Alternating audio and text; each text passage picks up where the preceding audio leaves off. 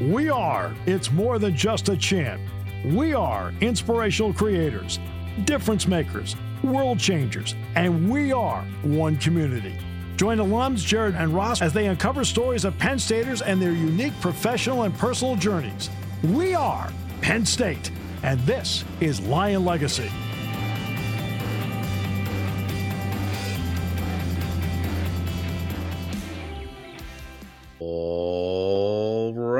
Episode number 46 of Lion Legacy.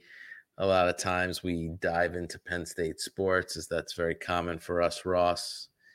We spoke about Penn State basketball in the past, but I hear you, Yeah. my friend, are a basketball coach for your son's basketball team.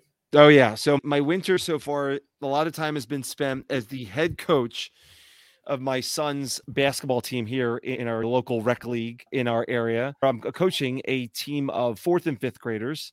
And let me tell you, Jared, I'm having way too much fun with it. way too much fun. I sit down bef- the night before a practice. I come up with a practice plan.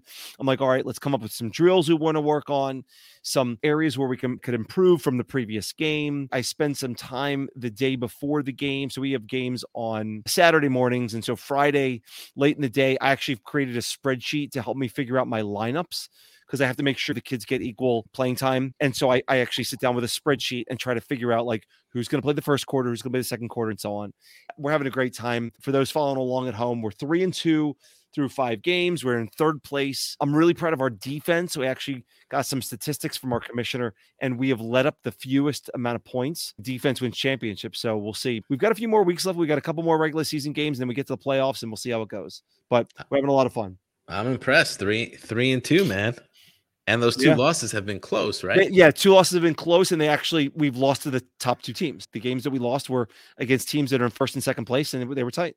And I, I got to ask because a lot of times coaches say the toughest part of the job is not the kids, but the parents. The parents being good on you. Oh, parents have been great. Yeah, no, they've been great. They're very thankful that I'm using my free time, quote unquote, to, to help coach. And it's been a lot of fun. Maybe we have to get a couple of our buddies, Andy and John and Eric, and we'll go in and surprise and just start heckling you. Yeah, I wouldn't put it past you, but it, yeah, I don't know if it's worth the trip for a game that's going to be like 20 to 18. We've got a great guest today. Before we get into the intro of the guest, we'll understand why I asked this question once Yep. we intro the guest. Yep. But your favorite book or favorite author? Favorite, well, again, as Jared said, well, there's a reason why we're talking about books here. I don't, I don't read as much as I'd like to, but uh, one thing is I typically only read nonfiction. For me, I just, I can't, I could never get into fiction because if I'm good, I figure if I'm to have a fiction story, I'd rather just watch a movie. But for nonfiction, I'd rather it be something I could learn about. And so I'm sure people will disagree with that, whatever. It's just my personal style. I like a lot of like short essays, book of essays. I read a lot about pop culture. I like, I really like Chuck Klosterman. He's one of my favorites. He writes a lot about pop culture, specifically in the 90s. It's our formative years. And that's what I, I really enjoy him. And I'm trying to think, I, again, my reading is, I- it- it's shameful. I really should read more than I do, but he's one of my favorites. And I've read David Sedaris and Nick Hornby and a few of the others. And I think there's probably a little bit of fiction sprinkled in there. So I'm going back on what I said, but yeah, that's kind of style. How about you, Jared? For, for me, this one's easy. Harlan Coben, this fiction writer. Yeah. It's a mystery. You just got to check him out, Ross. Yeah. All right. Get one book, dive into it. Let me know. Come back, report back on the Okay. podcast. He's a fan favorite of mine. My dad reads him as well. Usually comes out with a book about every March, April. Okay. I'm gearing Coming up, up. Coming up. Gearing up. We got a new one. So speaking, the reason why we brought up books is so we spoke with Chip Kidd, who is a graphic designer. He's largely known for the book covers that he's designed. He's been at it ever since his Penn State days. Super impressive, super talented guy. If you go onto his Wikipedia page or you Google him, you see all of the talented authors that he's worked with in designing their book covers. He's got a portfolio on his website it shows you all of the cover art that he's designed and it's really something especially jared neither you nor i are super artistic and so when you come across somebody that has a skill like that it's absolutely uber impressive Yeah, and learned a lot too about the difference between art and graphic design as well, which Chip gets into. A Special shout out, of course, to Professor O'Toole's class. This episode was produced by McKenna Mink. So great job finding Chip Kidd and helping us produce this wonderful podcast. All right, Jared, we're going to go open up our book, but then we're actually going to close our book and we're going to look at the cover. All with Chip Kidd. All right, let's welcome Chip Kidd, a 1986 graduate with a degree in graphic design. Chip is a legendary artist, designing book covers, working on comic books, writing novels, and creating music. If you ever saw the cover for Jurassic Park, well, now you know who designed it. USA Today has said that Chip's the closest thing to a rock star in the industry. James Ellroy, a widely recognized author, calls Chip the world's greatest graphic designer. He's won numerous awards, worked with thousands of authors, and has been affiliated with pretty much every publishing house out there. Chip, it's a true honor to have you on Lion Legacy. Thanks for taking the time. Hey, thank you. Thank you guys for asking me. Chip, uh, very nice to meet you. First of all, we love your name. It's a very strong name. Is Chip your given name or is that a nickname or what? Charles is my given name, but my mom had decided before I was out of the womb that the nickname would be Chip. All right. That's very and, decisive. I like it. Yeah. And when I first came to New York and I was looking for a job, people thought that I made it up, some sort of gimmick, but no, it's, I grew up with it. Excellent. So, of course, we always do a bit of research before we we have our guests come on the show. I had a chance to visit your website, and we'll certainly urge all of our listeners to check out your great work at chipkidd.com. When looking at your portfolio, notice that there isn't necessarily a single theme or a style that sticks out. When you look put all of your cover art together, you'd have a hard time piecing it together and knowing that it came from the same artist if you didn't know it was your work. So I guess would you say that you have a style or would you say that your style is not necessarily having a style? De- definitely the latter. I don't have a style, I have a sensibility. And when it comes to this kind of work, those are two different things. When I was studying graphic design at Penn State in the first half of the 80s, there was this record label from Manchester called Factory Records. And the design of those album covers had a huge effect on me. There was a long gone record store in, in State College called Arboria. It was used records, but then they would get all these really cool imports in too. And most of the covers I really liked were designed by this guy named Peter Saville. And the reason I bring it up is that I was so influenced by this aspect of what he was doing. There was no clear visual link from one to the other. They each stood out individually, and that definitely interested me. I think that just speaks to your talent, though, right? In some ways, there's artists that stick to only one and they've developed this is my niche and this is what I really feel strong at. You're very strong in so many different areas and aspects of art. It's pretty impressive. Well, I mean, I try to be. Uh, graphic design when you say I'm an artist, I don't really look at it that way. I'm a graphic designer, and graphic design is problem solving for a client. And if the client can anticipate what I'm going to do, then I've failed. I want to surprise them. And you mentioned James Ellroy, perfect example. Here's a writer I've been working with for over 30 years, and he's got a new novel called The Enchanters, which is coming out in the fall.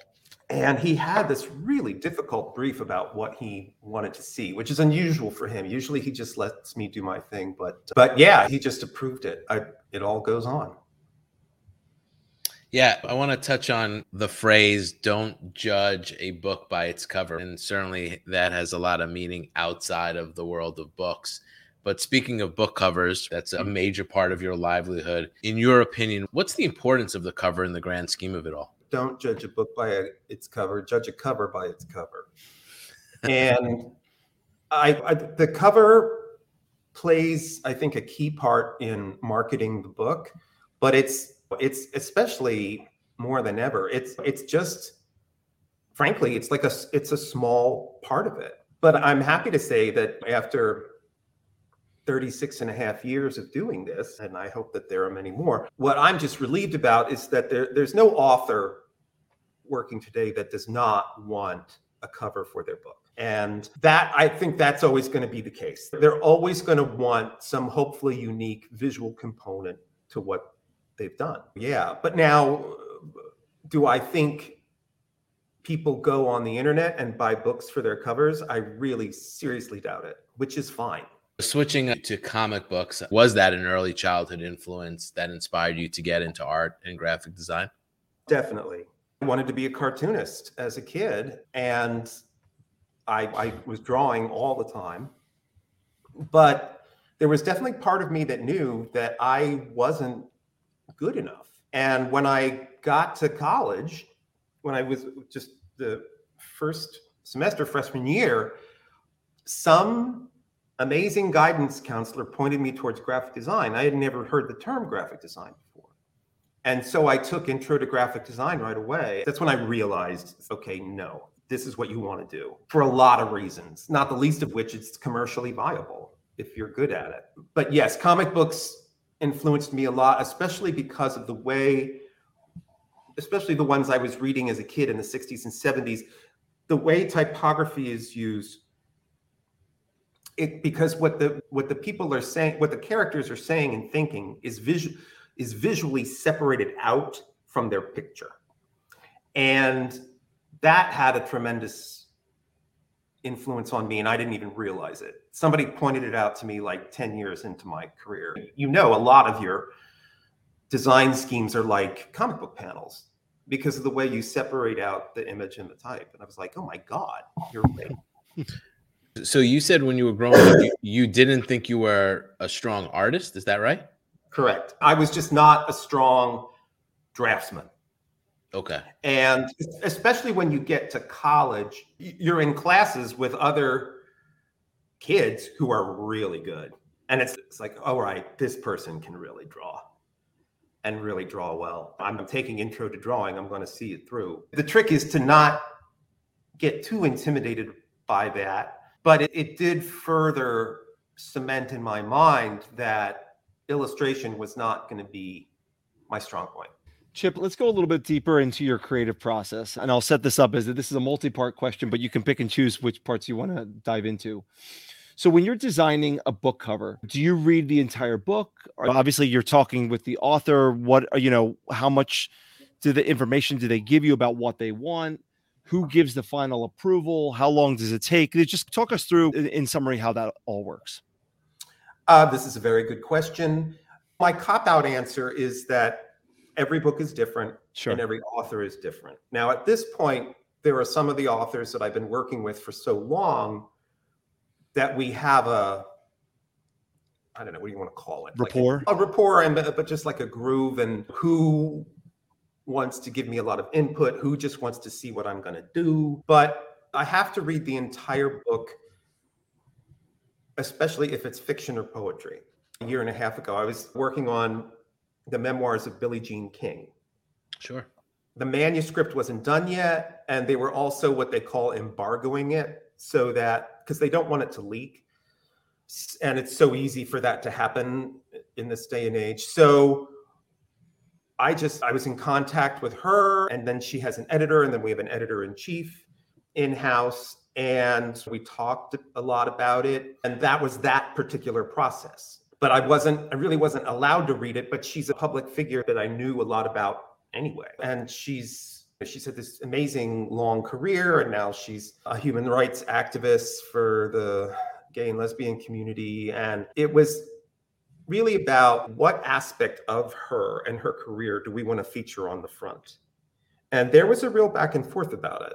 And we ended up going with a vintage shot of her from the 70s when, as a tennis player, she was really in her prime. And it's a beautiful picture. And yeah, there was lots of discussion. And, then on the back of it is a, is a full frame head shot of her now because she wanted to remind people all right, that was me then, but this is me now and that's perfectly understandable too but again like that's its that's its own case who gives final approval. We are not at Alfred A. Knopf and Pantheon, we are not going to go to press with something that the author does not like, even if it's not in their contract. It's just not our policy. And that can get very tricky. The author has to be on board with it. And how long does it take from start to finish? Oh, it could take an afternoon or it could take six months. you just you don't know. But what's great about deadlines in the book world is that they're so extended out We just started working on spring 24. So there's enough time built into that timeline. Something goes wrong and the author doesn't like it, we have enough time to figure it out. And are you ever working with other graphic designers or is it usually solo? This is my book cover. I own it as a graphic designer and then working with It's the editors. within the department, there's a, there's what, eight of us. We work solo and we have a great staff, great lineup, led by my boss, John Gall, who's just absolutely brilliant. If somebody is having a problem with trying to fi- trying to get to a solution that an author wants, then it can transfer over to one of the other designers. But it's more about like giving the original designer a break and Okay. Their burnout on it, as opposed to say an ad agency where you have different teams of people within the agency all competing for the same account. I wouldn't. I would hate that, and which is a big reason why I'm not in advertising. Fair enough. Yeah, you answered the question because my next one was going to be around. Is there ever a time where you're just like, "Hey, this isn't working. We're not getting anywhere," and you could see, as you said, it just transfers over to another person if they're willing to. Take it. Makes and sense. that happens with I do freelance work. We're all allowed to do freelance work as long as it's on our own time. And the freelance stuff, it's easier to say, all right, this is the third phase of covers. And for some reason, you or the author or the marketing department still doesn't like anything I'm coming up with. Why don't we just call it a day? I don't like for that to happen, but it does. Sure. How many projects will you work on at, uh, at the same time usually? I'm usually balancing 10 to 15 things at once in, in Wow. between, but that's everything from just starting to read a manuscript to doing what's called a mechanical so it can go to the printer. And I personally, I don't have an assistant. I've never had an assistant. I have access to our staff. Like if I need help with something, I can definitely get that from them, but I'm really hands on with all of it Fantastic. Uh, Impressive. you- you- everything's changed so much, especially during the pandemic. Pre pandemic, we used to route around the office hard copies of everything. And the poor assistant to the managing editor would have to walk this paper thing around to get people to initial it. Wow. Yes. So for her, the pandemic was really good because you can just com- totally do it digitally, which we could have before, but we have people in the office who have been there forever and aren't used to that. Yeah. Forcing Uh, but- function. But they had to get used to it. Yeah. That is true. We have all had to get used to different situations and circumstances for sure. I want to go back. I mentioned in the intro you did the graphic design for Michael Crichton's Jurassic Park, certainly wide acclaim there. Is there a cover or piece of artwork that you are most proud of and why? It's a tough Well, question.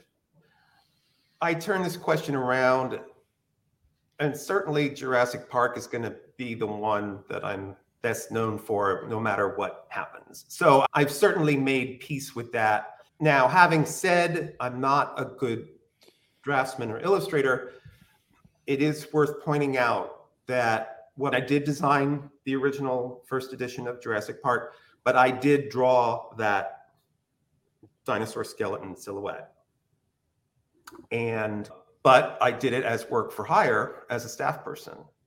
So when Universal called to, to buy it, I had to refer them to the legal department, and so they bought it for twenty thousand dollars. Oof. Hmm. Yep. Oof. Yeah, that's a big ouch. But it's amazing how it's I don't know what the word is. Persevered all this time. It I really thought with a third movie that would be the end of it. And then with the new trilogy it all just resurrected again and they've never changed it. It's iconic, right? Yeah, if you course, if you just word. see it, oh, it- I mean, they render it like in stone or, Right. or they render it in like metal or whatever, but it's the same drawing. It's pretty, pretty amazing. but it almost if, if everyone anyone sees it, they would know Jurassic Park without even seeing the words Jurassic Park. it's going to be interesting to see what they're going to do next because there's there's no way they're going to let that franchise die and So somebody will have some sort of idea about how to do another three of them, and we'll see what happens. And this was really early on in your career, right? 1990. I mean, right. So you're what, 24, 25 years old? 26. 26. What an amazing feeling yeah. that must have been for you. Yeah. Yeah. It was, it was, we were all just astonished. Yeah. All right. Chip, I'm going to shift a little bit here from the graphic design element to the actual, to the books themselves. And when I was doing some research, I came across as a short TED Talk video that you had about why books are here to stay. And by the way, if, for what my opinion is worth, I'm in agreement with you that I prefer physical books over reading them on a device. And by the way, I recommend to the listener to check this video out. It's only three minutes, but it's very, very catching. So there was a comment at the end that struck me. And I actually, to the point where I actually went back and forth and I transcribed this question for you. The quote was Books itself can't be turned off with a switch. It's a story that you can hold in your hand and carry around with you. And that's part of what makes them so valuable. A shelf of books, frankly, is made to outlast you no matter who you are. So, all that said, can you share a few of the books that you value the most? Well, at the risk of getting sentimental, so I was married to a writer for 22 years whose pen name was J.D. McClatchy. He went by Sandy McClatchy in real life, and we published him at Knopf. That's how we met. And we had an amazing life together and he was very prolific. And really, what I was referring to in that video is that I have two shelves of his books on, and that's what I have of him. Yeah, he died five years ago. It's a, it is a great and valuable thing. But yeah, I understand that if you're, if you want to be a graphic design major, this has been for some time now. It's almost impossible to not be some kind of digital designer. But, and I get that. I'm going down an ink on paper guy, and I don't want what I do to be able to be turned off. Okay, burn it if you want, but no, I very, in that sense, I'm very literally materialistic. And there, but there's many books that I value the most. Half the books that I've done or produced are out of print, but I can pick them up and look at them and remember a moment in time when I was working on that. And here it all is. Here's a record of it. And we printed 40,000 of them. So you can't destroy that record no matter how hard you try. I agree. There's there is something about turning the pages that's uh, very rewarding and feel feel accomplished. I can't get behind the Kindle or the digital movement myself. So that's the three of us here. Yeah, yeah, for sure. Well, And I can verify that, that ebooks are still less than 10% of our revenue. Wow. What really took off during the pandemic was audio. Sure. Because then people could go about their tasks, cleaning the house or whatever, or taking care of their kids and listen to a book at the same time.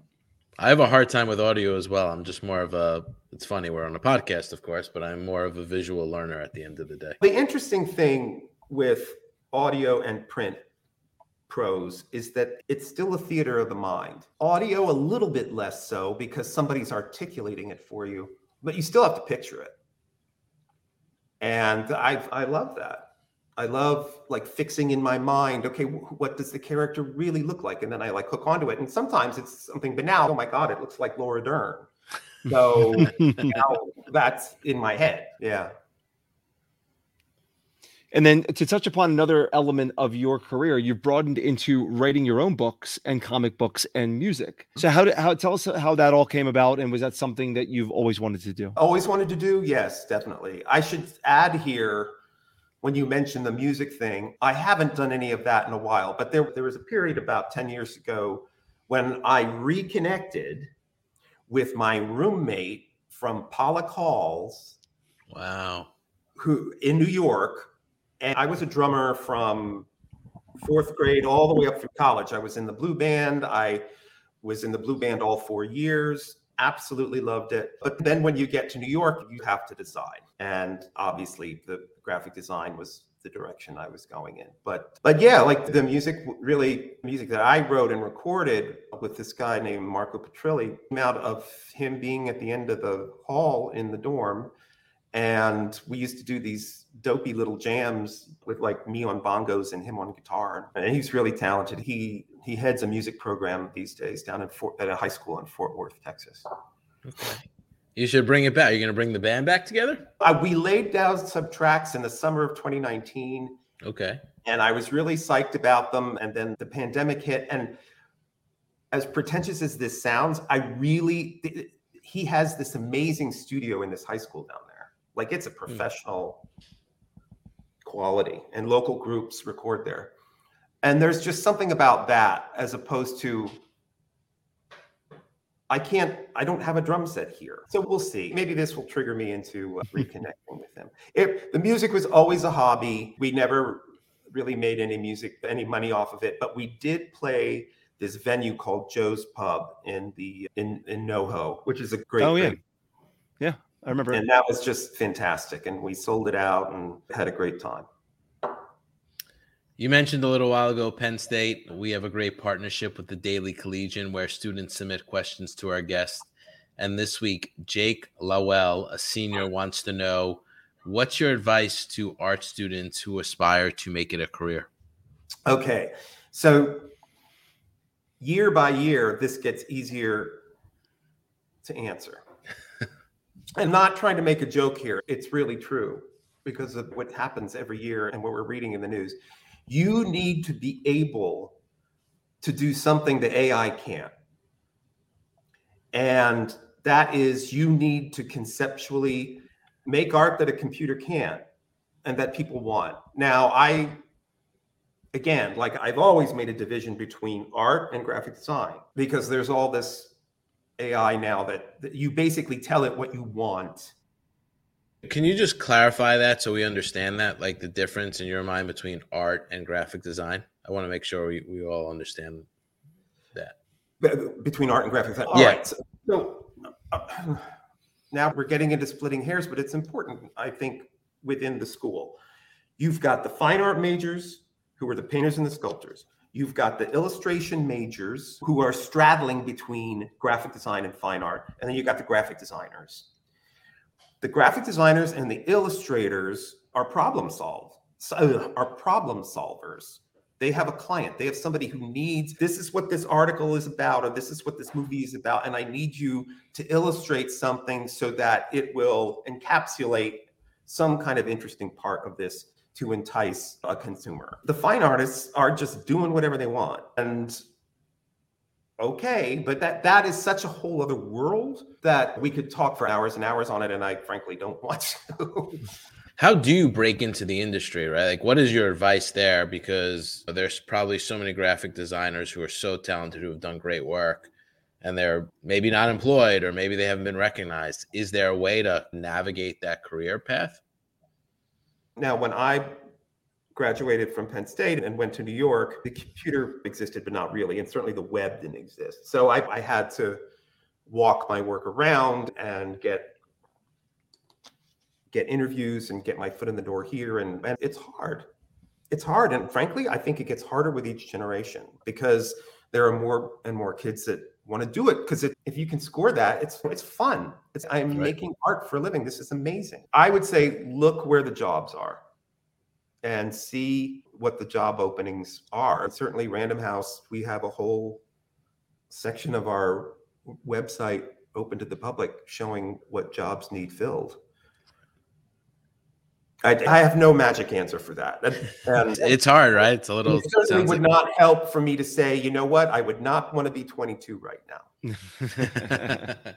and I don't mean to say that in a way that's talking down but it's true. It's just so tough. The good news is you can create stuff that looks like finished printed work so much easier now than when I was in school. And so when I say the good thing about that is that people on your website or that look at your online portfolio, they can see what you're capable of, which wasn't always the case. They, like they took a real leap of faith with me. I, I was going to say, so, so, talk a little bit more about the tools that you use. You mentioned trying to get around the AI. Talk a little bit about the tools that that you use that help make your job like that much more. I guess your maybe your output a little bit more advanced than it might have been earlier in your career. How the technology has helped.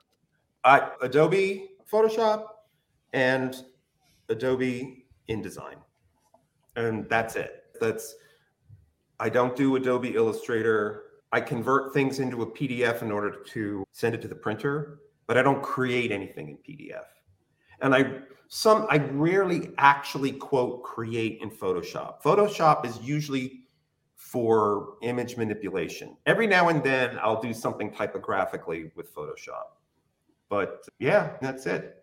All right, let's transition to your time at Penn State. We're going to put you in the Lions Den, brought to you by our friends at Lions Pride. Remember to visit lions-pride.com and join the Lions Pride loyalty program to start earning rewards so you could use that on apparel and merchandise. Chip, f- fact check this for us. We understand that your first book that you wrote called The Cheese Monkeys was that actually inspired by your real life experience at Penn State? Oh, yes. Oh, yes so can you give us a quick a synopsis for, for those you. that aren't familiar with it?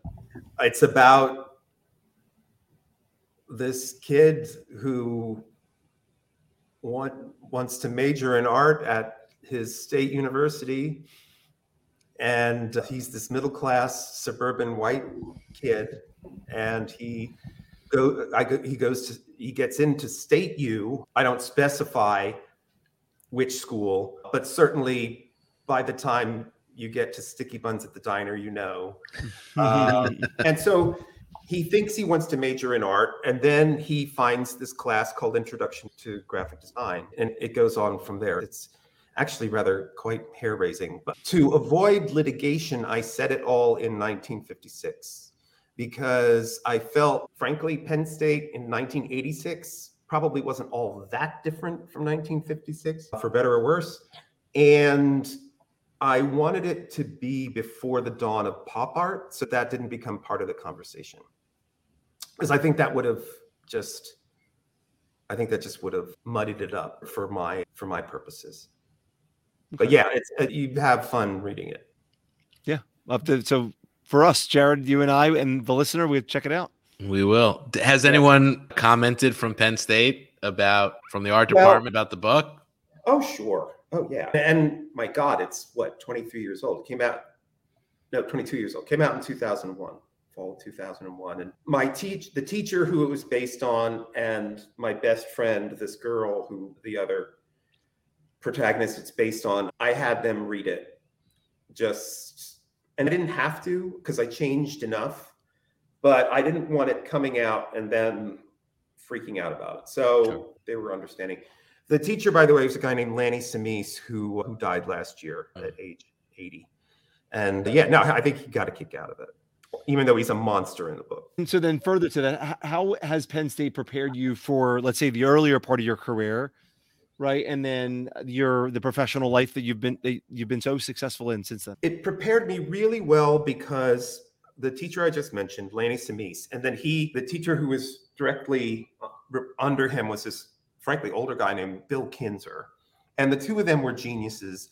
They were savage. You could not teach the way they taught today. Wow. I thrived on it. You wouldn't dream of not showing up for class. You wouldn't dream of showing up for class and not having your assignment completed. And if you did, they would tell you, get the out of here. And I'm like, yes, sir. Were they critical or strict? Because both. Like both. Okay. And part of the point of the book is that when the teacher says something outrageous or something you could never say to a student today, he always has a reason. He always has a reason. He's not just trying to be mean, he's trying to be, he's trying to do his job. And that it's a tough world out there. And if you're not prepared, it's going to roll right over you. Their emphasis was on conceptual thinking and conceptual problem solving. Okay. So that was that prepared me really well. Design a poster that either gets me to start doing something or stop doing something when I see it. Wow.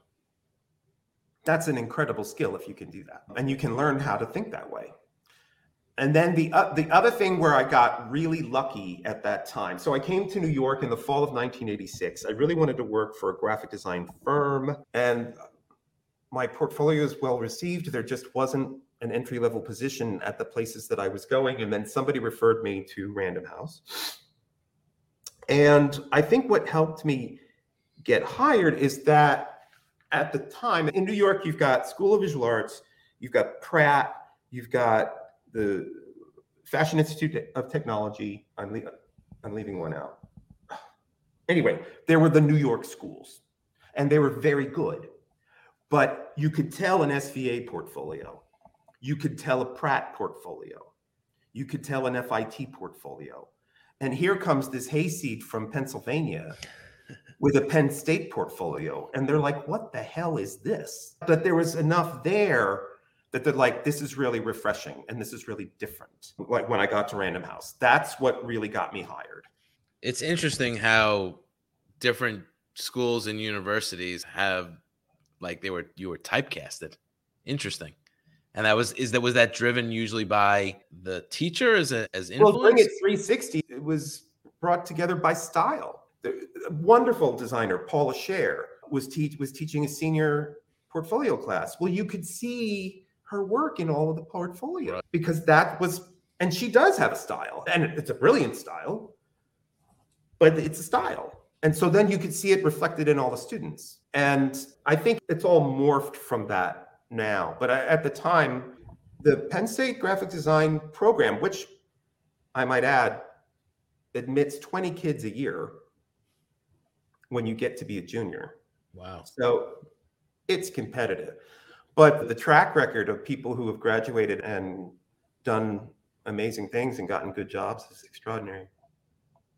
Fantastic. And certainly you are one of them. Want to touch on probably our toughest question of the podcast favorite Penn State memory? Oh, God. It's everyone's reaction. Yeah. No, it's, it, it's not printable here, as they say. this is a family show. There, there are so many. Oh, okay. This is easy. I was in the blue band when we won the world championship in January of 1987 in New Orleans. That's, I was what, 18, 17, 18? Amazing.